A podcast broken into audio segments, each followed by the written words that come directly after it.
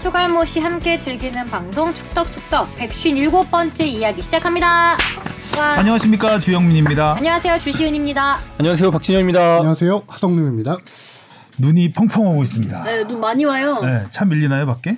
차 밀리겠죠? 아, 아 오, 일찍 와 있었구나. 아, 전 회사에. 출근할 때는 눈이 안 왔어요. 일찍 아, 와가지고. 아, 일찍 왔구나. 네. 보통 바로 전에 오는 것 같은데. 아니 오늘 라디오가 있어가지고 아침 음. 일찍 출근했습니다. 음흠. 아 눈이 오면 좋아요? 아니, 옛날엔 좋았는데 음. 이제 출퇴근 걱정부터 하게 되는 동심을 좀, 잃었구나. 네, 동심을 잃은 전 지금도 직장인이- 좋아요. 밀려도 좋아요. 저는. 직장인이 네. 되었습니다. 전차 밀리는 것보다 저희 집이 언덕에 있어서 차가 밀려 안 올라가. 아, 밀려 내려와. 한길 되면은 거기가 신호 끝나자마자 좌회전해서 쭉 올라가야 되는데 아. 속도를 못 받고 해서 가끔 거기서 이제 차들이 몇 대들이 밀려 있죠. 차가 오, 밀릴 수가 없는 동네 사는구나. 밀려 내려가니까. 무섭다. 하이패스네요. 빠르게 빠르게. 후진. 자 오늘 드디어 주바페가 골대녀에서 경기를 하는 날이죠. 오랜만에 아. 저희 팀 경기가 나오는 것 같아요. 이게 매주 한 경기씩 상대가 나오다 어디예요? 보니까 구척장신입니다. 아 예고편 나왔었습니다. 예고편. 구척장신 세드. 그때 예고편 보니까. 각성한 주바페라고 아주 뭐 치달 아니, 정석을 보여준 듯한 그런 예고를 되게 멋있게 만들어 주셨더라고요. 예고라도 즐겨라. 네, 예고라도 즐겨라 해가지고 네. 짤로만 보면 화려하지. 예고만 보면은 공 없이 뛰는 것보다 공 갖고 드리블할 때 뛸 때가 더 빠르던데. 예고만 보면 근데 저도. 제가 그렇게 뛰는지 몰랐고요. 음. 경기할 때 어, 내가 저렇게 드리블 했었는지 몰랐고 음. 심지어 왼발로 치고 가더라고요. 그래서 와. 와 내가 왼발도 써! 이말 감탄하면서 예고를 즐겼습니다. 왜냐면 어. 본방은 즐길 수 없기 때문에. 아 경기에 집중하느라 왼발로 치고 가는 줄도 모르고. 네. 알겠습니다. 기대를 하겠습니다. 기대는 하지 말아주세요. 하지만 재미는 있을 거예요. 음. 자 댓글부터 가시죠. 네, 레드 로빈님이요. 만캐시 후원하셨습니다. 와. 요새 후원이, 후원이 갑- 훅 늘었어요. 음. 이거 빨리 써야 돼요. 음. 멀리 보스턴에서 잘 듣고 있습니다. 달러였네요. 와, 새해, 새해 복 많이 받으시고 항상 응원합니다. 새해 복 많이. 받으세요. 이거 어떻게 레오다 님이 네. 1100캐시 후원하셨습니다. 어, 1100캐시. 왜 1100캐시일까요? 그러니까 천원 한번 보내주고 백원한번 보내주셨어요. 아, 어우, 감사합니다. 감사합니다. 105만 원도 주는데요, 뭐. 감사합니다. 음. 네. 항상 재미있는 방송 감사합니다. 네, 네. 고맙습니다. 처음 보는 닉네임들이신 네. 것 같아요. 네. 세인트 K님도 400캐시 후원하셨습니다. 감사합니다. 감사합니다. 샌드 케이님은 이 댓글 남기시도 하고 아주 쿨하게 네, 캐시만 후원만 이렇게, 하고. 네, 후원만. 아. 아, 아주 쿨레가 진동이에요. 이름 없는 천사. 이름은 축반님, 있구나. 축반님이요. 축덕숙덕도 재생 목록 만들어지면 좋겠어요. 이게 음, 무슨? 유튜브에 재생록 목록 만들어 주세요. 우리 목록 그 하지 뜻인 않나요? 것 같은데. 로 따로 이렇게 묶어서 나가고 있습니다. 네. 아, 그러니까 저희만의 목록은 따로 없는 거죠? 맞아요 아직. 아, 알아서 하라는 거죠. 네. 아, 그렇다고 하네요. 후원이나 받아와라, 니들은. 뭐 이런. 네. 붐짱 73님. 주시은 아나운서님 골 때리는 그녀 예고편 봤습니다. 너무 아름답고 멋져요. 같이 즐기셨네요. 본방은 본방은 자- 잘 즐기시기 바라겠습니다. 감사합니다. 음. GANGTO 숫자 0님. K리그 개막 전에 각 팀 전력 분석 예상 순위를 다루는 프리뷰 방송을 해주셨으면 하는 바람과 기대를 담아 글을 써봅니다. 네, 봉 PD가 알아서 하겠죠. 네, 뽕PD 일이 들었습니다. K리그 응급실님. 골 에어리어에서 공중볼 경합 시 골키퍼가 반칙을 당하는 경우가 많은 이유는 높이뿐 아니라 위치상의 차이 때문이기도 하죠. 골키퍼가 골 에어리어 안에서 공을 향해 뛴다면 대부분 수직 점프인 반면 상대팀 필드 플레이어는 헤더를 할 때 반발력을 높이기 위해 횡이동을 하며 점프를 하다 보니 제자리에서 뛰는 골키퍼를 향해 달려들다가 충돌하는 꼴이 되는 거죠.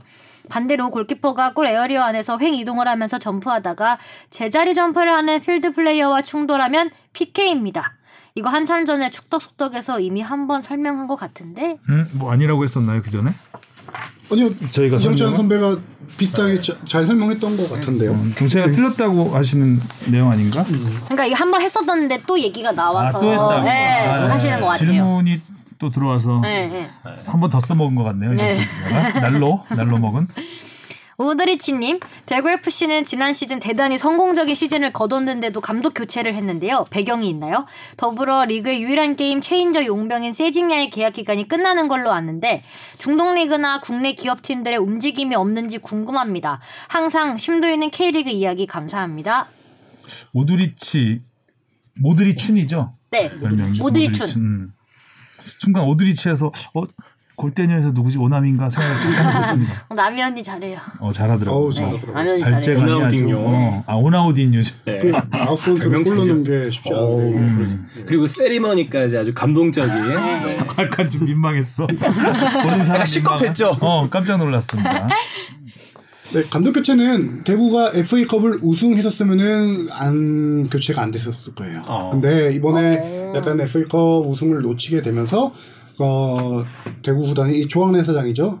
뭔가 팀이 한 단계 좀 더 도약했으면 좋겠다라는 생각 갖고 뭐 사태나 경질 이런 건 아니고 계약 기간이 끝난 상태에서 재계약을 안 한 상황이고요.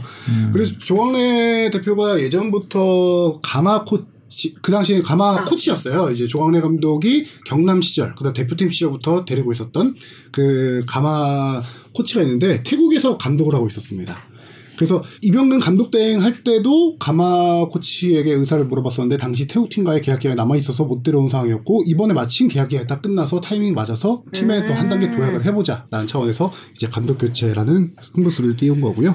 세징야는 3년 계약이 올해 말에 끝나는 걸로 저도 아. 알고 있는데 세징야 같은 경우는 명확히 본인이 인터뷰에서도 많이 밝혔고 한국에서 선수 생활을 마무리하겠다. 뭐 기아 얘기까지 많이 나오고 있었잖아요. 그래서 한국에 대한 애정도 크고 돈도 많이 받고 어, 지금 어느 정도 이제 나이가 찼기 때문에 어, 어떤 현재로서는 거액의 이적료를 받거나 또 거액의 몸값을 받거나 뭐 물론 뭐 중동 이런 데서 올 수는 있겠지만 그런 것보다는 지금 현재 대구에서 더 계속. 계속 하고 싶다라는 의지를 내비치고 있어서 세징야 선수는 뭐 계속 대구와 함께 동행이 이어지지 않을까라고 생각을 하고 있습니다. 대구 물론 변수는 아까 말한 대로 진짜 어마어마한 거액의- 금액의 뭐 이적료를 발생하고 이적료와 연봉 구단과 선수가 만족할 수 있는 이 정도면 당연히 떠나야 된다라는 수준이 아닌 이상은 대구에 남는 음, 남을 계획. 세징야 하면 대구인데. 그러니까요. 네. 대구의 상징인데. 그렇죠. 저 경기장 옆에 세장에 동상 하나, 하나 있어도 이상하지 않을 것 같아요. 음. 네. 동상까지? 좀뭐 슬퍼하지 않나요? 세징야 정도면? 아, 동생. 세징야 동생. 네, 같이 세징야 세워놓고. 동생. 국내 선수를 넘어서 대구 최고의 레전드라고 할 수 있죠. 그쵸. 그렇죠. 네. 아, 국내 상징적이야. 외국인 선수 역대를 봐도 네. 뛴 뭐. 기간도 꽤 길지 않나 이부 리그에서부터 같이 있었으니까 어. 거의 뭐한 한 구단에서만 이렇게 오랫동안 레전드로 남기가 외국인 선수가 쉽지, 쉽지 않은데, 않은데. 특히 우리나라 같은 경우 약간 어느 정도 중국에서 눈독 들이는 리그이기 때문에 어.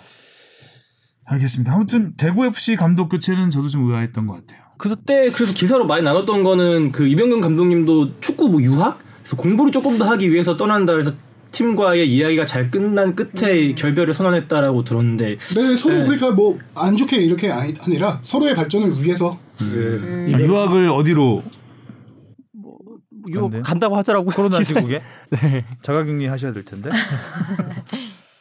자 어, 질문 들어가 보겠습니다. 네. 무엇이든 물어보세요. 앙, 니가 가라 내가 갈까님입니다. 안녕하세요. 니가 가라 내가 갈까님입니다. 오랜만입니다. 우선 지난주 방송 후기 현영민 현 현대 유스 감독님 인터뷰편 보니 현역에서 떠나도 어떤 현장에서든 최선을 다하는 모습이 정말 멋지고 존경스러웠습니다.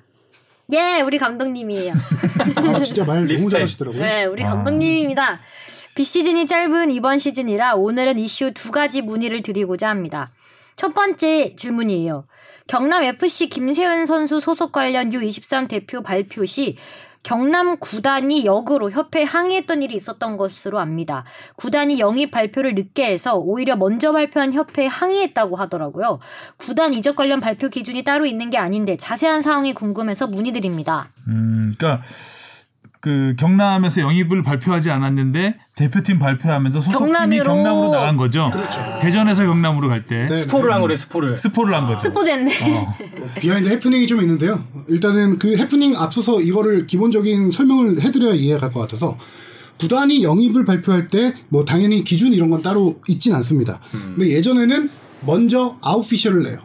이전 소속팀에서 이 선수 뭐 그동안 고생했습니다 이런 음, 결별을 먼저 결별 하고. 발표하고 아. 그 다음에 인피셜이라고 하죠. 그 음. 새로운 소속팀에서 내는 게 이제 관례였어요. 근데 최근 들어서 몇 년 전부터는 두 구단이 날짜와 시간까지 맞춰서 동시에 냅니다. 아. 동시에 내는 트렌드로 가고 있어요. 근데 두 구단이 하기도 전에 축구협회가 특종을 한 거죠. 단독. 아, 이 단독 욕심.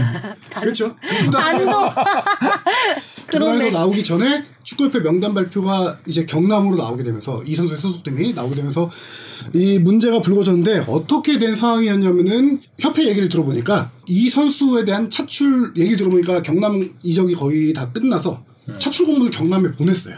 음? 아. 차출 공문 근데 뭐 공문 보내는 거지 답변 받거나 이런 건 아니고요. 음. 황선홍 감독이 경남 설기현 감독에게 차출 협조를 물어 의향을 물어서 오케이를 받았어요. 음? 그래서 경남 이적이 다 마무리 된 거라고 생각을 그러니까 하고 하고 발표가 됐구나. 그게 발표가 됐는데 음. 이제 그러니까 협회는 협회로서 할 건 다 한 거죠. 이 감독이 직접 감독에게 확인하고 차출 공문까지 보냈으니까 예를 들어 차출 공문에 경남이 아 우리 아직 오피셜도 발표 안 했다. 우리 그렇게 아니다. 했어야 되는 게 맞, 되는 상황인데 맞는 것 같네요. 그렇죠. 음. 그게 없으니까 경남이라고 발표를 했던 상황이고 축구협회에서야 뭐 일단 선수, 왜- 선수 등록이 경남으로 돼 있으니까 경남에서는 그러니까 그걸 등록으로 돼 있는지 모르겠는데 아, 아닌 거고. 이제 따져보니까 이미 이적이 거의 다 마무리된 음, 거고 음. 그래서 어 공문도 그 구단에 새로운 구단에 보낸 거고 감독에게도 허락을 받은 상황 네. 이런 상황인데 경남 같은 경우는 아직 오피셜 내지 않은 상황에서 하다 보니까 지역 뭐 언론들이나 이런 데 좀 문매를 음. 맞게 된 거죠 닌- 어, 뭐 문매까지 예를 들어 그죠?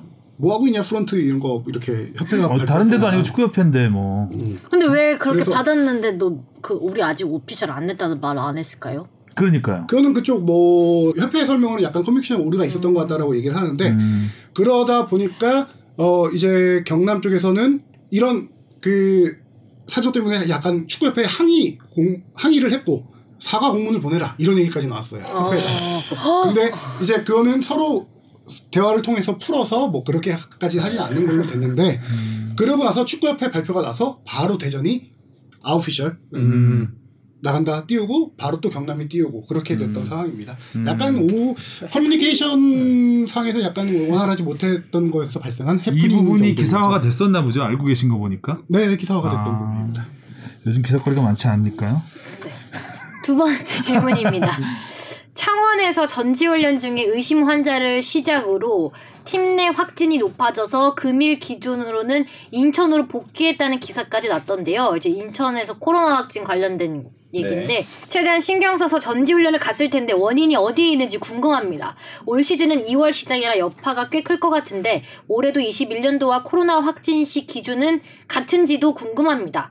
연초 건강 조심하시고 아마 베이징전 마지막 방송이 곧 될 듯한데 잘 다녀오세요. 미리 새해 복 많이 받으세요. 네, 고맙습니다. 마지막 방송 하겠습니다. 갑자기 여기서. 결심. 네, 마지막 방송의 마지막 질문인 것 같은데 제가 대답하겠습니다. 창원에서 전지훈련하다가 지난주 토요일 날 최초 확진자가 발생했습니다. 고열로 인해서 검사를 받아보니까 양성이 나왔고 처음에 3명 또 전체 받아보니까 처음에 음성 나왔다가 또 다음날 받아보니까 해서 6명 늘고 해서 지금 현재 이거는 어제 기준입니다. 방송 녹화 수요일이니까 단독, 화요일, 단독. 화요일까지 아니 그런 건 아니고요. 아 단독인 줄. 화요일까지 화요일 날 두 명이 또 추가로 확진이 돼서 어. 총 17명이에요. 현재. 아, 두 명이 늘었구나. 15명 기사까지 봤는데. 네, 15명까지 봤는데 어제 두 명이 늘었는데 그 두명 늘은 선수는 창원에서 다 올라와서 집에서 자가 격리 하던 중에 또 확진이 돼서 그 선수를 치료센터로 가고 그런 상황이고요. 음. 선수가 16명, 그 다음에 현장 스태프 1명에서 총 와우 17명인데 많이 걸렸네. 그 선수단이 선수가 이번에 외국인 선수는 전지훈련에 아직 참가 안 하고 있고 국내 선수 33명이 참가했는데 16명 거의 절반 이상이 절반. 그렇게 지금 감염된 상태고요. 그래서 당장 음, 창원 전지훈련을 중단하고 그 현지에서 확진된 선수들은 창원에 있는 치료센터에 들어갔고 나머지 선수들은 인천 집으로 돌아와서 자가격리를 하고 있는 상황이고 자가격리하다가 확진된 선수들은 치료센터 들어갔고 증상 얘기는 없나요? 증상은 뭐 약간 뭐 미열이라든가 두통 이런 정도 그냥 무증상 선수들이 대부분이고요. 증상 조금 오미크론이군. 있는. 네. 근데 오미크론인지 아닌지가 아직 안 나왔는데 안 나와서 좀 이게. 어떻게 처음에 감염이 시작됐냐라는 걸 좀 물어봤더니 그게 의아하다는 거예요. 왜냐면은 전지훈련 기간이 전지훈련이 1월 3일 날 시작을 했거든요. 그래서 지금까지 외출 내박이 한 번도 없었대요. 아, 그러니까 저도 없었고 훈련장. 호텔만. 왔다 갔다 식당 음. 뭐 식당에서 선수단끼리 이렇게 뭐 식사하는데 선수단끼리만 생활을 했을 텐데. 그렇죠. 그래서 지금 역학 조사를 진행 중이라서 최초 감염이 어떻게 이루어졌는지는 아직 파악이 안 된 상황이고요. 아 무서워. 네. 그러니까요. 뭐 감독 조성환 감독은 확진되진 않았는데 음. 이제 뭐 아무래도 선수단과 코칭 스태프는 좀 따로 생활을 식사를 하다 보니까 음. 예, 다행히 감독은 지금 현재까지는 확진되지 않은 상황이고요. 뭐 지금 아무것도 할 수 없는 상황이니까 팀으로서는 네. 개막이 이제 한 달 좀 더 남았잖아요. 개막이 2월 19일. 19일. 네. 한 달도 안 남았네요, 이제. 네. 2월 19일인데 기본적으로 이렇게 확진자가 나오고 하면 한 열흘 정도는 기본 뭐 격리하거나 치료를 해야 그러니까요. 되는 상황이잖아요. 음. 그래서 1월 말 정도를 잡고 있어요. 생각을 하고 있는데 훈련 1월 말에. 훈련 재개를 시작하는데 그거를 기존대로 원래 1차, 2차 이렇게 좀 나눠서 하는 팀들이 많은데 인천 같은 경우는 창원에서만 쭉 전지 훈련을 해요. 2월 12일까지 전후 예정이었는데 음. 1월 말부터 한 2주 정도를 창원에서 할지 인천에서 할지 아직 그런 건 결정이 안 된 상황입니다. 네, 음. 그때쯤 재개를 하겠다. 음, 그렇습니다. 이게 뭐 지금 한참 정말 바쁜 시기인데 그렇죠. 인천 입장에서는 그나마 지난 시즌 잘 넘겼잖아요. 네. 그렇죠. 뭐 그렇기 때문에 좀 욕심도 더 내볼 만한 한 그런 상황에서 발목이 잡혔네요. 거기다가 개막이 이렇게 얼마 안 남았는데 저는 이제 확진자들을 얘기를 들었는데 누군지는 당연히 밝힐 수 없는 상황이지만 주종급 선수들이 꽤 있어요. 아. 아하.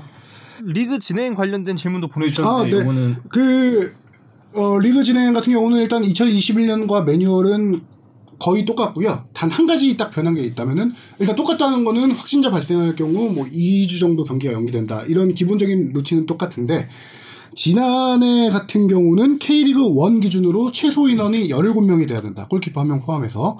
그리고 K리그 2는 어 15명이 돼야 된다라는 매뉴얼이 있었어요.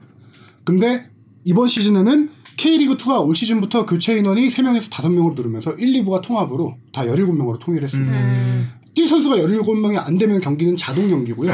17명이 넘더라도 구단에서 연기를 요청하면은 이 연맹에서 상황을 보고 아, 연기할 상황이다 싶으면은 연기할 수 있는. 음. 17명이 넘는다고 무조건 경기하는 건 아니고요. 지난해 같은 경우도 서울 이랜드가 확진자 발생했을 때 15명 이상이었지만 경기가 연기됐던 사례가 있긴 있습니다. 음.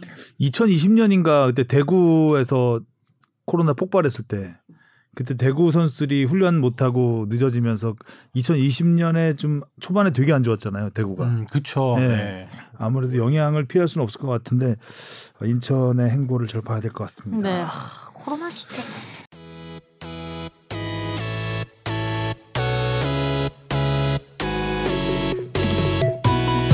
여러분은 지금 축덕 속덕을 듣고 계십니다. 잊지 말고 하트 꾹.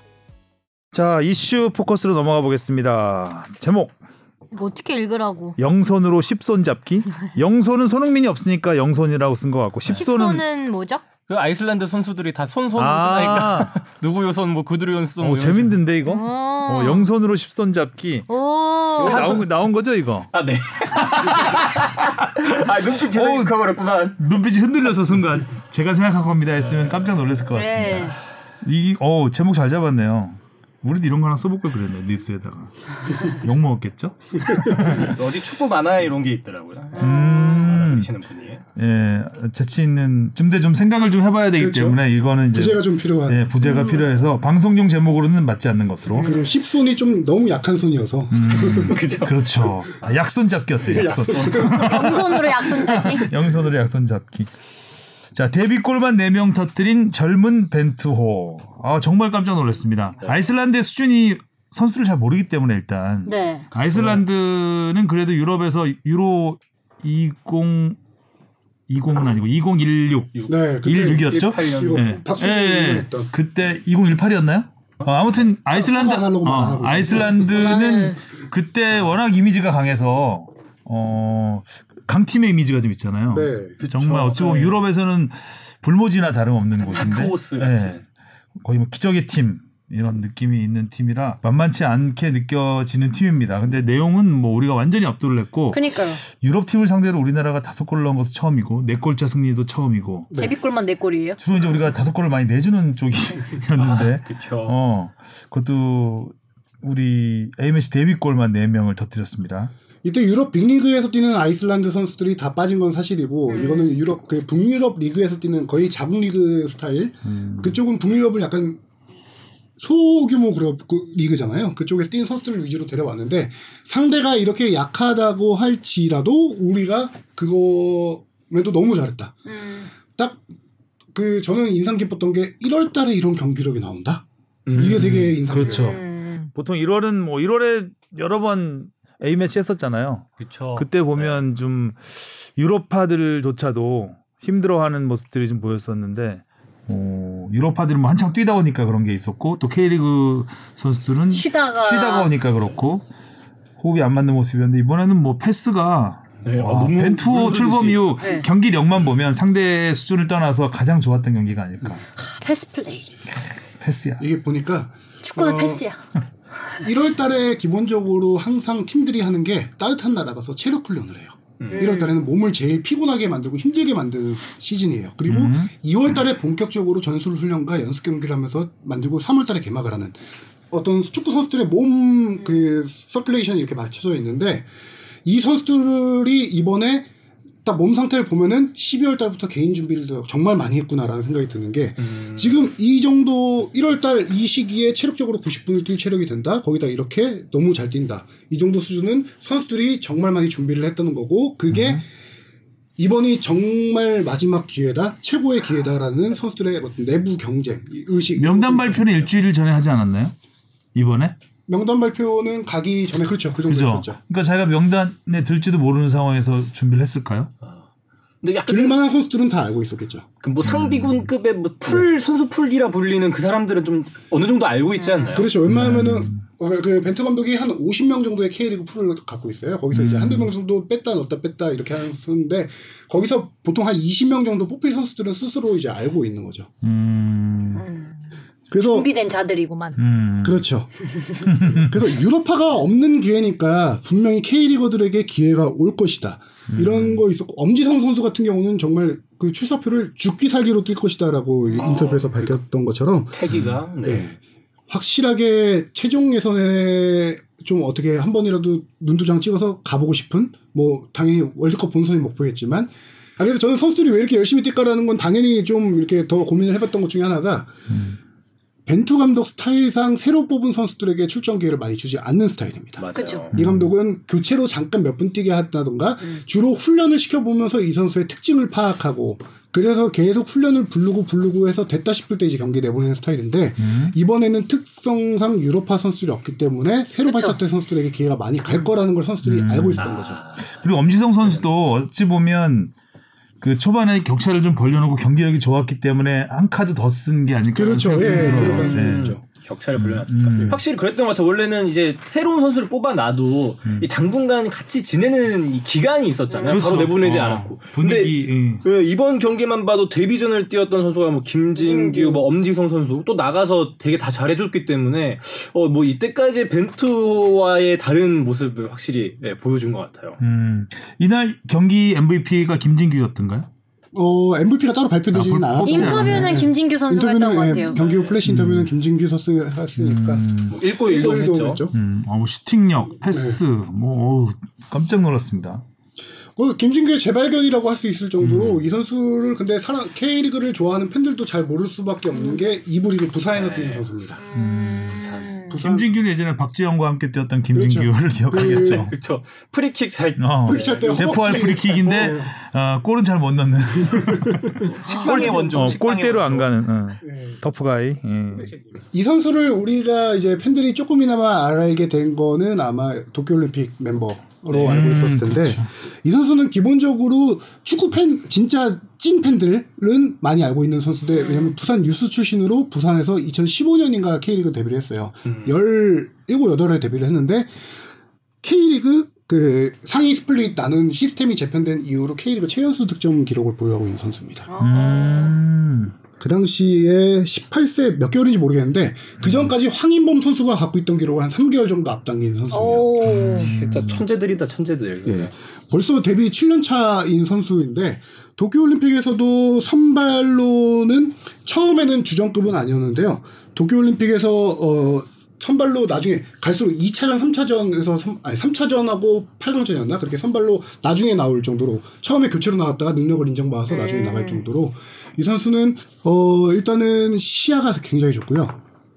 짧은 그 경기에서 다 봤겠지만 짧은 패스 창조적인 패스가 상당히 빈다는 선수입니다. 원터치 패스로 가- 이렇게 갖고 가는 거. 그, 이 선수를 저, 플레이 스타일을 비교하면 황인범 선수라고 딱 할 수 있을 것 같아요. 오. 그게 딱 표현이 쉬울 것 같아요. 벤투 감독님 좋아하겠는데요? 행복한 고민을 하고 있겠죠. 음. 그러니까 저도 김진규 선수 보면서 놀랐던 거는 물론 올림픽에서도 되게 잘 해줘서 그게 돋보이긴 했지만 뭔가 올림픽보다 더 늘었다 확실히 음. 그리고 저도 부산 경기를 솔직하게 다 보질 않았기 때문에 그동안의 변화는 잘 몰랐었는데 아, 그 6개월 동안에서도 되게 발전된 게 보여졌고 그 다음에 벤투 감독 체제에서는 사실 몇 주밖에 발을 안 맞춘 거잖아요 그럼 거기 안에서도 되게 중추적인 역할 한 번에 원터치로 넘겨주는 이 패스들을 보면서 어, 이 선수가 어, 이런 또 옥석이 숨어 있구나라는 생각이 들게 하는 어, 그런 경기였어요.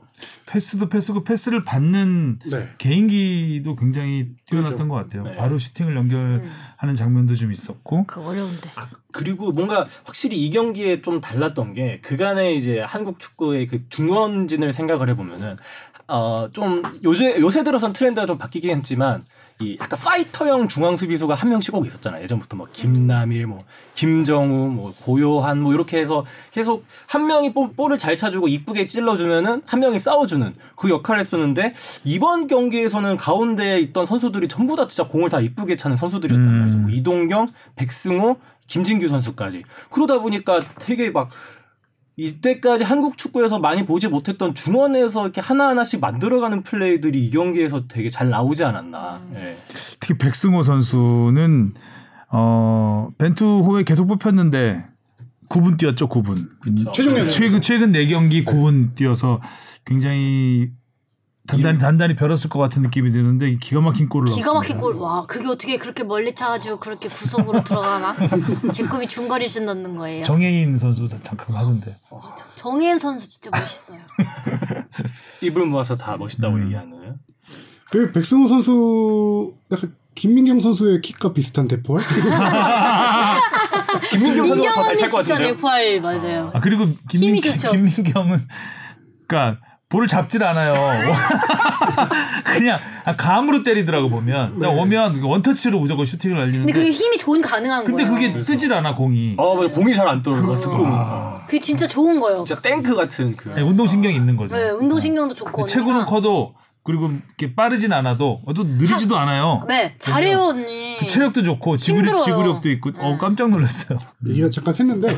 아, 골때녀가. 네. 골때녀 우리 골 때리네. 조만간 그렇게 가끔씩 하면 재밌는 것 같아요. 백승호 선수는 진짜 유럽에서 돌아와서 K리그에서 그리고 또 자신의 기량을 자- 다시 전성기를 찾은 최고의 케이스가 아닌가 싶은데요. 음, 맞아요. 네, 유럽 얘기는 워낙 잘 왔어, 잘 왔어. 그렇죠. 음. 유럽 얘기는 워낙 안 해도 다 아실 테고 K리그에서도 올 시즌 초반에는 조금 그러다가 이제 중거리 슛이 터지기 시작하면서 선수가 같이 올라온 케이스예요. 성남전 아, 프리킥. 예, 이른바 킥발은 정말 대단한 선수인데 최고인 것 같아요, 킥발. 음. 예, 이날 경기도 킥발뿐만 아니라 그 조규성 선수에게 찔러준 패스, 페널티킥 만들어내는 음. 그 패스, 그 다음에 공수 조율 능력 이런 것들이 정말 이제 한 단계 많이 올라왔다. 예, 이런 느낌이 들고 제가 생각하기에 아까 김진규 선수뿐만 아니라 백승호 선수, 그다음에 이동현 선수가 이날 활약들이 다 좋았는데 특징을 보면 97 동갑 라인이에요. 아, 이 선수들이. 이날 이 경기에서 A매치 데뷔전을 치른 뭐 김진규 선수도 잘한 것도 있지만 이 선수들이 올림픽 대표팀 때부터 호흡을 맞춰왔던 선수들이에요. 음. 익숙한 중원을 대표팀에 갖고 와서 선수들끼리 아. 호흡이 많이 좋지 않았을까 그런 생각이 들더라고요. 사실 어떻게 보면 진짜 사실상 올림픽 라인이네요. 오늘. 그러네요. 그죠? 맞아요. 음. 연령대 왜냐면 어려졌으니까 지금 이 음. 명단들이 음. 그래서 현재 벤투의 중심이 약간 김진규, 백승호, 이동경, 이동준까지 음. 골키퍼 송범근까지 97 라인들이 지금 이 많이 되게 많이 포진해 있어요. 음. 그 유럽파가 오기 전까지는. 그게 붙네요. 네, 그래서 백승훈 기자가 라인 좋아하거든요. 라인. 그렇죠. 라인 브레이커. 저는 라인 브레이커고요.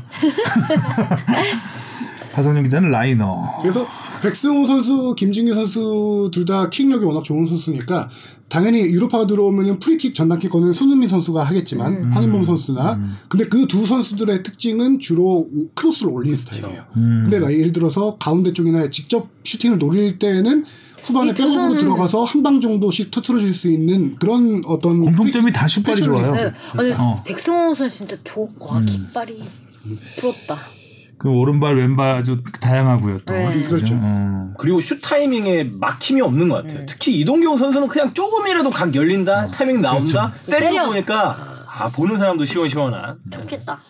한 경기에서 네 명의 선수가 동시에 데뷔골을 넣은 건 이번이 처음이죠. 오. A 매치에서. 네. 어 근데 2000년에 한 번 있긴 있었는데 어, 이때 동대문 운동장 크, 추억의 동대문 운동장에서 네, 했었구나. 2000년에 라오스와 아시안컵 예선 제가 갔던 것 같은 느낌도 드는데 여기에 설기현, 이천수, 심재원, 안효연 A 매치 데뷔골을 기록했는데 이때는 올림픽 팀 올림픽 팀이 예. 이때는 사실 A 허정무 감독 시절인데, 그러니까 A 대표팀하고 올림픽 대표팀 감독을 다 맡으셨어요. 음. 허정무 감독. 그래서 그때 A 대표팀과 올림픽 대표팀 평가전도 했고, 음, 음, 형제 예, 매치. 예, 형제 매치도 했고, 그때 뭐 이동국, 김은중 있을 때인데 둘 다 소속돼 있었거든요. 아. A 대표팀과 올림픽 음. 대표팀 어디로 뛰느냐, 막 이런 얘기- 재밌는 이야기거리들이 있었던 그 시절이죠. 혹시 뭐 전반 이쪽 뛰고 후반 저쪽 뛰고 골대녀도 아니고 뭐. 골대녀도 그렇게 안 합니다. 축구가 예능입니까? 골대녀도 그렇게 안 합니다. 골대녀의 라인 브레이커라면 사오리 선수로 꼽을 수 있는. 어. 서울 선수. 음. 근데 이날 경기에 다섯 명이 데뷔골을 기록할 뻔했어요. 김건희 선수. 아, 아. 김건희. 네. 골을 넣었었는데 옵사이드 부심이 옵사이드를 선언했어요. 아, 김건희. 선수도 당시에 그냥 수긍하고 돌아갔는데 VAR이 없, VAR이 없었는데 있었다면 이건 옵사이드 아니었어요. 맞아요. 아, 이게 평가전이니까 그냥 부심도에게 아, 그냥 눈 감아서 어, 또 잘못 본 거니까요, 솔직하게. 음. 네. 지명도를 좀 올리고 뭐 싶어 했던 김건희 선수였는데 네. 골을 넣었으면 좀더 올라갈 수 있지 않았을까? 제 가장 핫한 이름인데 그렇죠? 스트레이트와 스트라이커. 어허! 오, 어허이! 요새 좀 제목 감이 좀 어허이! 어허이 그래서 뭐 이번에 말을 못 읽겠네요. 막 생각은 많이 나는데 계속 말을 하면 네. 또 정치 얘기로 가면 네, 안 네. 되잖아요, 우리가. 골대녀까지만 가야지. 아니, 스포츠랑 정치는 분리해야죠. 그렇죠. 우리도 약간 리포트를 그때 젊은 벤투 약간 희망 썼다 이런 느낌으로 음. 했었잖아요. 그게 맞는 게 어, 젊은 선수들의 활약이 도드라진 게 97년생도 아까 얘기를 했고 지금 수비 라인을 빼고 백승호 선수부터 위에 공격 최전방 공격수까지 6명 중에 5명이 25세 이하 선수들이었습니다. 권창훈 어, 선수만 빼고. 25세 이하. 네. 되게 최근 들어서 가장 젊은 벤토를 가동했었는데 그만큼 활동량이라든가 패스워크가 다 좋았다. 근데 저는 예, 이, 이 선수 얘기도 하나 하고 넘어가고 싶은 게 조규성 선수 얘기를 안 할 수가 없을 것 같아요. 음. 네, 물론 미들에서 활약이 좋았지만 조규성 선수 같은 경우는 벤투 감독이 요새 중용하고 있는 선수긴 하죠. 황의조 네. 선수의 부상 공백을 메우면서 최종 예선 뛰었던 선수이기도 하고 이 선수가 원래는 대학교 입학을 수비형 미드필더로 입학을 했습니다. 음. 아, 수비형 키큰 의외다. 키큰 수비형 미드필더였어요. 음. 근데 당시 팀 대학 사정상 어, 공격수가 비게 돼서 공격수로 감독이 전향 어, 포지션 변화를 시켜줘서 음. 한 1, 2년 정도의 그 공백기를 거친 다음부터 유리그에서도 잘했던 선수거든요. 이 선수가 수비형 키큰 수비형 미드필더 출신인데 장점이 강한 슈팅력. 음. 우리 예전에 저기 올림픽 대표팀 때 엄청난 중거리 슛 하나 터뜨렸던 기억이 있고 음, 그렇죠. 그 거만한 세리머니. 그렇죠 거만 세레머니. 음. 그 다음에 수비형 미드필더 보니까 기본적으로 볼키핑 능력이 좋고요. 음. 수비력이 엄청 좋아요. 아, 음. 굉장한 장점이 좋고. 있네. 그 장점에다가 장점이 있다 보니까 공격진에 갔을 때 벤투 감독이 좋아하는 수비를 전방 수비를 해주는 거죠. 최전방 수비. 음. 벤투 감독이 딱 좋아하는 스타일이에요. 음. 거기다가 발전한 게 최근에 이제 최근 아니죠 한 1년 넘은 얘기인데 상무에 입대를 했잖아요. 네. 상무에 입대를 하면서 몸을 벌크업을 엄청 했어요. 이 선수. 그러니까 몸이 되게 커졌더라고요. 네. 근육량만 4, 5kg 이상 늘렸다고. 근육만. 진짜 어, 힘들겠다.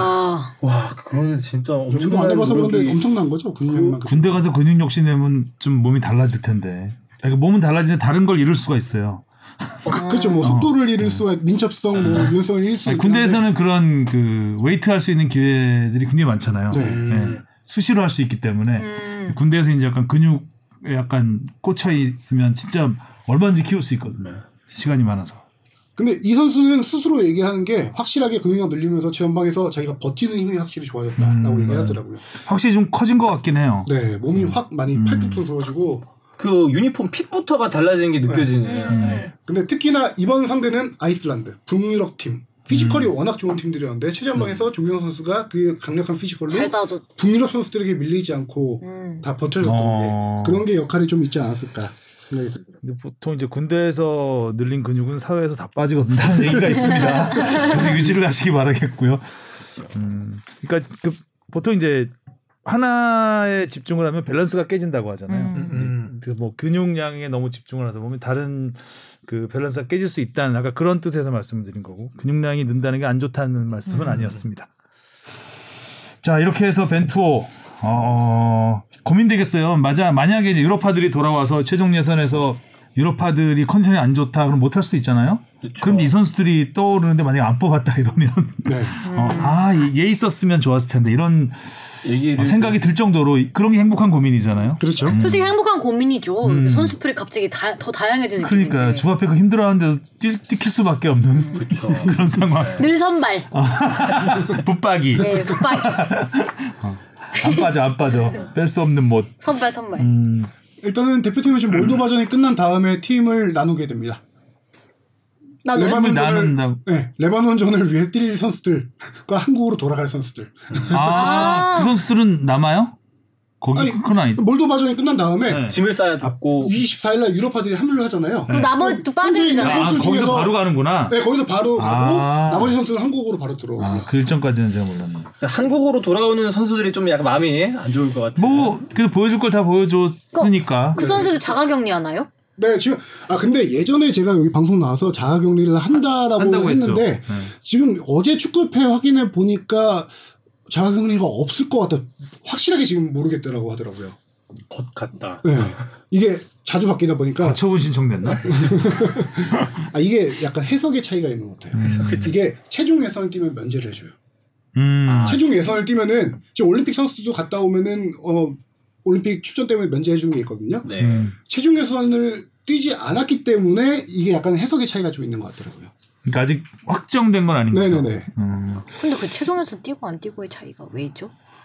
아, 저 최종 예선은 약간 국가를 위한 그렇죠. 이런 게 좀 있는 거 공식 어, 경기. 이건 평가전이기 때문에 아. 어, 약간 니들이 원해서 간 거 아니냐 어... 그런 해석을 할 수도 있는 거죠. 아... 제가 어제까지도 명확한 축구협회 대답을 듣지 못했기 때문에 이 부분은 뭐 향후 또 결정될 수 있는 거고요. 좀더 음. 네, 지켜봐야 될 것 같습니다.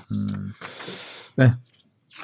네. 아무튼 몰도바와 2차전도 기대가 됩니다. 몰도바는 몰도바. 아, 이슬랜드가 뭐 다 A급들이 빠졌다고는 하지만 그래도 몰도바보단 낫지 않겠나. 그렇죠. 몰도바가 지금 피파 랭킹이 181위거든요. 180? 네. 네. 81위 정도. 네. 그러면 181. 거의 거의 바닥인데 한 210개 정도 되죠 피파 연구. 저 200몇 네. 개 정도로 알고 이, 있는데. 이것도 골잔치 날라나요?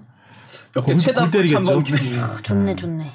우리가 2018년도에 러시아 월드컵을 앞두고 그때 몰도바하고 1월 달에 한번 했죠. 몰도바랑 해서 1대 0 맞아요. 선수의 골로 1대 0 승리를 했어요. 아, 어 그럼 1대 0이었어요? 제 기억으로는 1대 0인데 맞아요. 골 많이 안 났어요. 네, 골. 많이 안 아, 났대요. 몰도바랑 붙었었구나. 그래서 그때도 몰도바가 잘하나 막 그냥 그런 느낌이 들었었는데 피파 랭킹 180 이때라면은 물론 피파 랭킹이 뭐 전부는 아니지만 네. 그래도 유럽에서는 최약체라고 꼽을 만한 팀인데 또 여기서도 이제 젊은 선수들이 네. 그렇죠. 또 아이슬란드전 뛰었던 선수들도 많이 뛰겠죠. 네, 많이 뛸 것 같고 일단 음. 제 그냥 제 개인적인 견해로는 한 절반 정도 바꿔서 하지 않을까 싶긴 한데요. 수비 라인의 변화는 확실하게 권경원 선수가 코로나 19 회복해서 들어와서 음. 뛰어볼 테고요. 최종 예선 대비하기 위해서. 그리고 지금 이동준 선수가 아이슬란드전 안 뛰었던 게 약간 경미한 부상이 있거든요. 음. 그 선수의 회복 정도에 따라서 뭐 출전할지 안 할지를 최종 예선을 대비해서 좀 봐야 될 것 같고. 아마 최종 예선에 데리고 가고 싶은 선수들은 두 번 연속 실험을 해보겠죠. 네네, 그럴 것 어, 같아요. 맞아요. 또. 그리고 마지막 이제 고민되는 선수들을 좀 후반에 많이 또 백업으로 조커 가드로 음, 음. 쓰지 않을까. 음. 어 아무튼 뭐 손흥민 황희찬이 거의 최종 예선에 뛸 수 없다고 보고 네. 네, 일단 레바논하고 시리아전 네. 원정 경기 두 경기에서 한 경기만 이겨도 거의 확정 아닙니까? 어 이거 따져봤는데요. 네. 지금 우리가 어 레바논전을 승리할 경우 승점 17점이 되고요. 네. 우리가 2위잖아요. 3위인 아랍에미리트가 또 이 시리아랑 해요. 같은 날. 그날 경기 승리 시 9점. 그러면 승, 3경기 남겨놓고 승점 차가 8점이거든요. 음. 이러면은 확정은 아니고 저희 아닌데 확정이지만 뭐. 확정은 아니고 우리가 승리하고 아랍에미리트가 무승부 시 3경기 남기고 10점 차. 그러면 확정이 되는 거죠. 음. 근데 왜 시리아전은 시간이 미정인가요? 그게 저기 중립 경기인데요. 네. 시리아에서 안 하고 시리아에서 안 내전이 하고, 있으니까 예, 내전이 있어서 네. 중립 경기인데 아직 거기 방송 중계랑 이런 시간들이 아직 아. 안 잡힌 겁니다. 보통 뭐 카타르나 아랍에미리트 같은 데서 많이 하는데 네. 또 아랍에미리트가 얼마 전에 거기 얼마 전이 아니죠 어제였죠 그 폭탄 테러가 테러, 있었죠. 네, 예. 거기도 안 거기 좀 불안한 상황이고 카타르가 될 수도 있을 것 같고 그렇습니다. 자 그리고 K리그로 한번 돌아와 보겠습니다. 이거는 또 우리 뽕 PD가 제목을 부드러워진 막걸리 리더십 본 시험대에 오른 최영수 감독. 이거는 이제 뽕 PD가 그 생각한 게 맞네요. 이 제목은 딱 보니까 이게 막걸리 리더십이죠. 막걸리 좋아하세요? 구수하고 뭐 구수하는데 부드러운- 막걸리 리더십이란 말 표현 많이 써요 최영수 감독한테. 그거는 우리 해설하면서 생긴 별명이죠. 네. 막걸리 좋아하시는. 네. 네. 약간 이 동네 아저씨 같은 느낌이 들기 해설자. 별명을 감독한테 갖다 붙이고. 감독 감독으로서는 약간 센 캐잖아요. 그렇죠. 어, 센 캐릭터인데 무슨 부드러워진 리더십 하성룡 기자가 최영수 감독 취재 갔다 왔는데 어, 참 웃는 모습이 귀엽더라고요. 귀여우시잖아요 원래. 아니, 저는 최영수 감독을 되게 오랫동안 몇 년 동안 취재를 많이 이제 훈련하는 걸도 많이 봤는데 훈련장에서 그렇게 웃는 모습을 많이 처음 봤어요. 어. 워낙 좀 마- 사석에서는 많이 말이 일단 없죠 훈련장에서는 별로. 훈련장에서는 아니요 윽박 지르고 빡지르거나 조용하거나. 야 이런 약간 이런 스타일인데 음. 약간 그러면서도 갑자기 선수들한테 향해서 너무 아빠 미소를 보이더라고요. 음. 네. 골대녀의 힘인가요? 그래서 골대녀. 당연히 얘는 그랬을 좀 수도 있어요, 부드러워진. 것도 있을 수 있고. 어, 그런가? 예. 골대녀 이후로 처음으로 감독 맡으신 거잖아요. 아 그쵸 그쵸. 네. 골대녀에서도 감독하셨으니까. 음. 아 골대녀가 바꾸신 건가? 골대녀에서 무슨 팀이었죠? 구척장신팀 감독님이. 북적장신. 아무튼 해설자 좀 하시고 해설하시고 네. 어, 또 여자 축구 지도하시면서 그렇죠. 어, 뭔가 깨달음이 있으셨는 거 있지 않았나. 네. 어, 부드러워진 이거를 막걸리. 기자회견 인터뷰 내용을 토대로 이제 퍼즐을 맞추다 보니까 딱 제가 든 생각이 뭐냐면은 서울이나 장수 같이 빅클럽에 있던 때는 거의 주전급 선수들이 많이 정해져 있잖아요. 빅네임들이 많으니까요. 음. 그래서 서울 그런 구단에 있을 때는 최 감독 스타일이 약간 관리형 감독인 거죠. 이 선수들 하나하나 터치하기보다는 그냥 이 선수들 훈련 때 와서 팀의 기강을 잡고 어, 그다음에 전술적인 거 설명하고 약간 그런 스타일이었는데 지금 강원은 도민구단으로서 네임급 톱급 선수들 뭐 이름 들으면 알만한 선수들은 꽤 있어요. 그렇죠. 네. 이정엽, 한국영, 뭐 임창우, 임채민, 뭐 이런 이광현. 윤석영, 네. 이광현 이런 선수들이 있긴 한데 그 전 팀들에 비해서 A급 선수들까지는 아니에요. 한때 국가대표로 활약했지만 근데 최용수 감독이 이런 말을 했어요. 아, 내가 생각했던 거 이상으로 젊고 유망한 선수들이 너무 많이 숨어 있더라. 이런 얘기 했더라고요. 음, 이런 그 기- 생각을 어떻게 하셨길래? 그래서 멘트를 직접 소개해드리면은 내 눈에 들어오고 있는 선수들이 주전으로 올라갈 가능성이 높다. 아. 유망주들을 많이 눈앞에 나. 그 미소가 아니. 아빠 미소 같은 거예요. 근데 이렇게 말씀을 하시면 선수들은 그 눈에 들기 위해서 얼마나 노력하겠어요. 그렇죠. 그리고 또 한 멘트가 이전 구단에서 해보지 않은 새로운 것들을 해보는 게 도전이고 모험이다. 그래서 더 즐겁다. 이 말이 딱 그 말이에요. 그러니까 새로운 환경이겠죠 아무래도 네. 그 전과는. 근데 그 전에는 이제 스타 플레이어들을 뭔가 잡아야 되는 휘어 잡아야 하는. 어, 한 팀으로 묶어야 되는 그런 생각에서 세게 나갔다면 그렇죠. 여기 선수들은 한 팀인 거야 보니까. 내가 아, 굳이- 이미 한 팀. 어, 내가 굳이 누구를 뭐 스타 플레이를 잡으려고 하지 않아도 한 팀이다 이런 느낌을 받았을 수도 있을 것 같고 그래서 조금 더 새로운 환경에서 아 여기서 스타 를 한번 키워보자라는 그렇죠.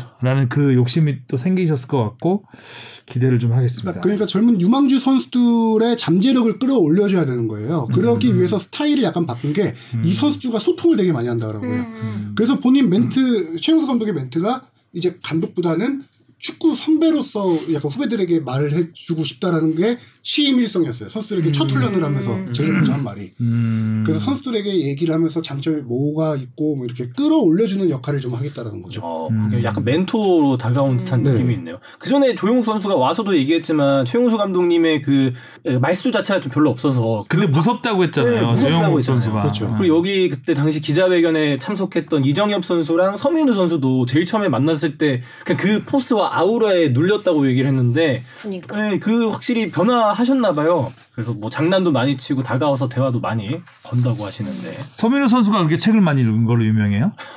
저도 이번에 처음 알았는데 기자회견에서 멘트들이 어 정말 철학적이더라고요. 그럼 여기 잠깐만, 읽어볼까요? 그럼 여기 어록 원투 돼 있는 게 기자회견에서 한 말이에요? 네네. 이번 기자회견에서. 네 이번 기자회견 요. 오 읽을까요? 깜짝 놀랐어요. 너 네, 읽어주세요. 한번 읽어주세요.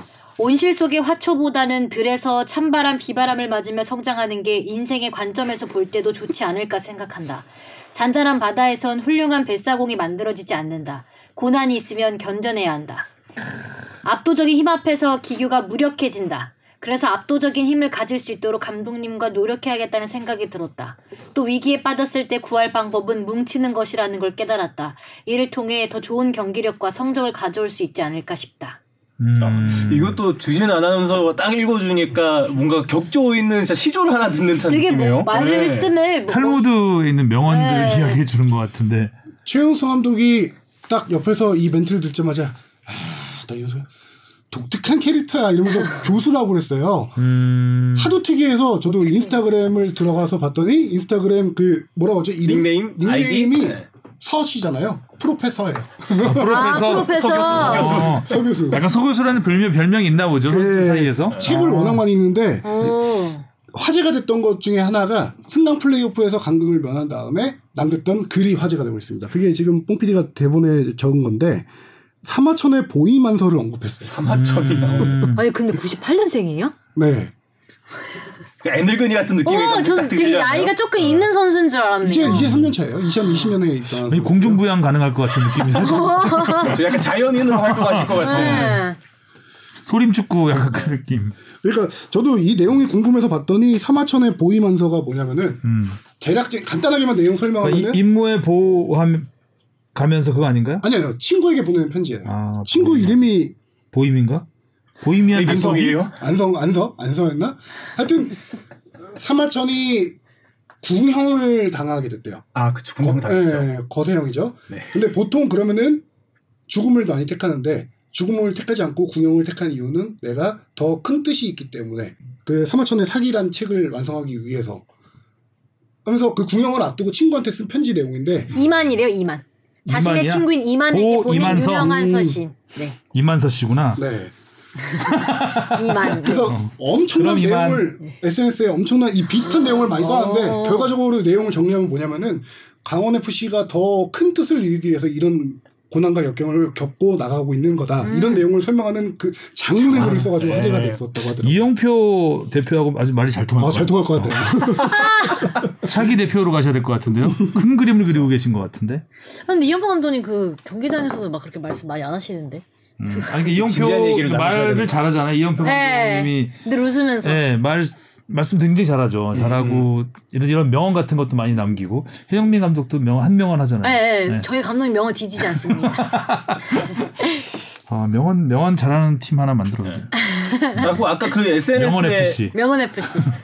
SNS에 그 서민호 선수가 글 올렸다 그랬잖아요. 네. 그 아까 기자회견에서 이정엽 선수가 같이 참가했었는 참석했었는데 거기서 이정엽 선수는 그 글을 읽고 되게 감동받았다고 막 그렇게 얘기를 하더라고요. 그래서 어떤 글일까 제가 궁금해서 그래서 저도 SNS에 가서 찾아본 거거든요. 근데 이정엽 선수가 막상 댓글로는 민우야 읽다가 잠들 뻔했다 이러면서 되게 어떤 예, 서민호 선수 되게 매력적이더라고요. 처음 98년생이면 뭐 몰랐었는데. 앞으로 창창한데 네. 어, 앞으로 계속 지켜봐야 될 것 같습니다. 몇 년 차예요? 3년 차라고 하시죠. 2020년 차. 2020년에 23경기 한 골. 네. 지난 시즌 그리고 이 선수가 포지션은? 미드필더 미드필더? 아니, 미드필더인데 윙어도 뛰고 전방 공격수도 뛰고 미드필더도 뛰고 다 뛰어요. 아, 온실 속에 화초가 되지 않기 위해서. 네. 음. 원래 이제 대학 때 영남대 출신입니다. 김명수 감독. 아, 영남대. 그래서 강원으로 아니 근데 이 선수가 대학교 입학할 때는 잠깐 한두 달 정도만 김명수 감독이랑 같이 했어요. 김명수 감독을 믿고 영남대에 진학을 했는데 김명수 감독이 그때 서울 이랜드로 갔죠. 아 네. 하지만 그 아래 있던 코치님이 강원 코치로 오게 되면서 같이 또 강원 입단하고 이런 케이스인데요. 워낙 미드필더로 하다가 지금 김명수 감독이 공격수로 많이 기용을 하고 있어서 뭐 나충수 감독님. 아니 김명 예전에 김명수 아, 감독님이 예전에. 입단한 이후에 이 선수를 공격수로 바꿨습니다. 음, 그래서 윙어도 뛰고 약간 섀도우 공격수도 뛰고 그러 맞아요. 지금 그러고 있습니다. 음. 지난번 대전전 때도 왼쪽 윙어로 거의 세우지 않았었나요? 네네. 그렇죠. 네. 기본적으로 모든 스포츠는 이제 스토리이기 때문에 이제 많은 이야기를 계속 만들어내는 물론 의도적으로 이제 구단에서 만들어내는 경우도 있죠 뭐 이벤트를 통해서 근데 지금 강원 같은 경우는 뭐 굉장히 많은 이야기가 나올 수 있는 팀 같아요 네. 최영수 맞아요. 감독도 그렇고 서민우 선수도 그렇고 또 이정협 선수도 네. 네, 슈틸리케의 네. 황태자에서 지금은 또 최용수 감독 밑에 있고 최용수 감독의 변신 달라지는 모습. 최용수 감독님이 스트라이커 출신이니까 해줄 수 있는 얘기도 더 있을 것 같고요. 음. 일단 목표는 파이널 A 진입이라고 했습니다. 네. 최용수 감독이 욕심 많은 감독이라서 음. 파이널 A가 최종 목표는 아닐 건데 그렇지. 네. 겸손하게 네, 얘기하신 겸손하게. 얘기하신 것 같습니다. 음. 골키퍼 유상훈 선수를 데려갔죠 얼마 전에. 네. 그러니까 서울 시절 자기 그 최영수 감독의 제자들을 좀 데리고 있는데 어 일단은 골키퍼 이광현 선수를 백업 골키퍼로 놓고 유상원 선수를 주전으로 놓을 생각인데 왜냐면 이광현 선수의 높이에 대해서 약간 불안감이 있었어요. 근데 유상원 선수는 장신 선수거든요. 높이에 강하고 우리가 유상원 선수를 기억하는 거는 승부차기. 아 워낙 승부차기 잘 막는 선수. 스페셜리스트죠. 네, 스페셜리스트로. 아 이거는 선수 세리머니도 짠하지. 이거는 좀 상대적으로 작아서 작죠. 그러는 거. 네. 네. 그래서 참 네. 화려한데 그죠? 그래서 이전에 있던 이범수 골키퍼를 내보내고 유상훈 선수를 데려와서 이광연 선수와 둘이 세- 세우고 또 김원균 선수라고 서울의 중앙 수비 있는데 그 선수 데려와서 지난 시즌에 최다 실점 3위 3위 팀이었어요 강원이. 그리고 후반에 뒷심 부족으로 역전을 당한 케이스가 많았는데 이제 뒷문을 그렇죠. 좀 많이 잠그자 이런 걸로 잘 아는 수비죠 일단 거죠. 기본적으로 최영수 감독은 수비 안정을 첫 번째로 하시는 분이기 때문에 네. 강원이 좀 많이 달라질 것 같습니다. 강원은 이제 최전방 공격수와 측면 공격수를 좀 영입을 노리고 있는데 당연히 다 외국인 선수 노리고 있는데 지금 마땅치가 않다고 해요. 음. 근데 저번에도 외국인 선수가 지금 올해 가장 이렇게 데려올 선수가 없다고. 네네네. 그죠. 지금 뭐 다른 팀들도 최전 최전방 공격수 외국인 선수 찾는데 많이 애를 먹고 있는 상황이거든요. 음, 강원 같은 경우는 현재 최전방 공격수 자원은 두 명인데요. 이정엽 선수랑 공무열 선수예요. 근데 공무열 선수는 수술로 인해서 봄이나 돼야 돌아올 수 있고 어. 이정엽 선수 혼자 시즌 초반에 버텨줘야 되는 상황이죠. 음. 최전방 공격수 그래서 영입이 시급하죠. 외국인 선수. 음. 자 K리그도 이제 개막이 빨라지면서 각 팀마다 이제부터 본격적인 아, 준비에 들어가는 시기인데 네. 강원 FC의 변신 기대해 보겠고요. 자 오늘 순서는 여기까지 하면 될 것 같습니다. 네. 저희는 앞서 말씀드린 대로 올림픽 체제 들어가기 때문에 네. 아, 주바페는 가시죠? 네. 베이징에 갑니다. 베이징에서 야. 주바페가 개폐 회식을 네. 어, 중계를 하고요. 저희 SBS 다시 뜨겁게 다시 또 볼게. 올림픽은 요리, SBS. 올림픽을 요리하다. 네. 어, 센스 있어요. 음, 네. 어, 많이 기대해 주시고 저희는 올림픽이 끝나고 2월 언제죠? 2월 21쯤 2월 24일인가 폐막이죠. 아니, 2월 돌아오는 21일 이- 날짜는 2월 20일 폐막이고 네, 저희가 21일 날 귀국합니다. 네. 네. 어, 되도록이면 첫 주에 할 수 있도록 네. 폐막 첫 주에 할 수 있도록 돌아올 수 있도록 저희도 노력하겠습니다. 네. 아, 지금까지 감사했고요. 이제 끝나는 것 같아요. 네. 어. 여러분 잊지 말고 기다려 주세요. 근데 그때 프리뷰를 하기 전에 개막전 리뷰를 하게 될 가능성이 높죠. 19일 날 개막을 하기 때문에. 그러게 이 아, 정리해달라고 그러네요. 말씀해 주셨는데. 아, 다 끝난 그러네요. 네. 어, 저희가 참고로 제가 도쿄올림픽 때는 그 최다희 인턴 PD와 우리 뽕 PD가 어, 둘이, 둘이서 네. 아, 재밌는 번외편. 네, 번외편 했었는데 우리 이일의 인턴 PD는 생각이 어떠신지 모르겠지만 아, 던져놓고 가시는 어, 거. 네. 뭐 알아서 하시고 저희가 없는 동안 마음껏 저희 에... 코너를 이용해 주세요. 네. 잊지 말고 기다려 주세요. 네, 수고하셨고요. 한 달 한 달 뒤는 아니지만 한 3주 뒤. 네, 3주 예, 뒤죠. 한 달 거의 한 달이죠. 거의 한 달이네요. 그렇죠. 예. 네. 3주 동안 질문도 많이 보내주세요. 네. 쭉막 쌓아놓겠습니다. 후원부도 많이 보내주시고 정립해 놓겠습니다. 네. 세뱃돈이죠. 자 수고하셨고요. 올림픽 끝나고 만나요. 안녕. 안녕.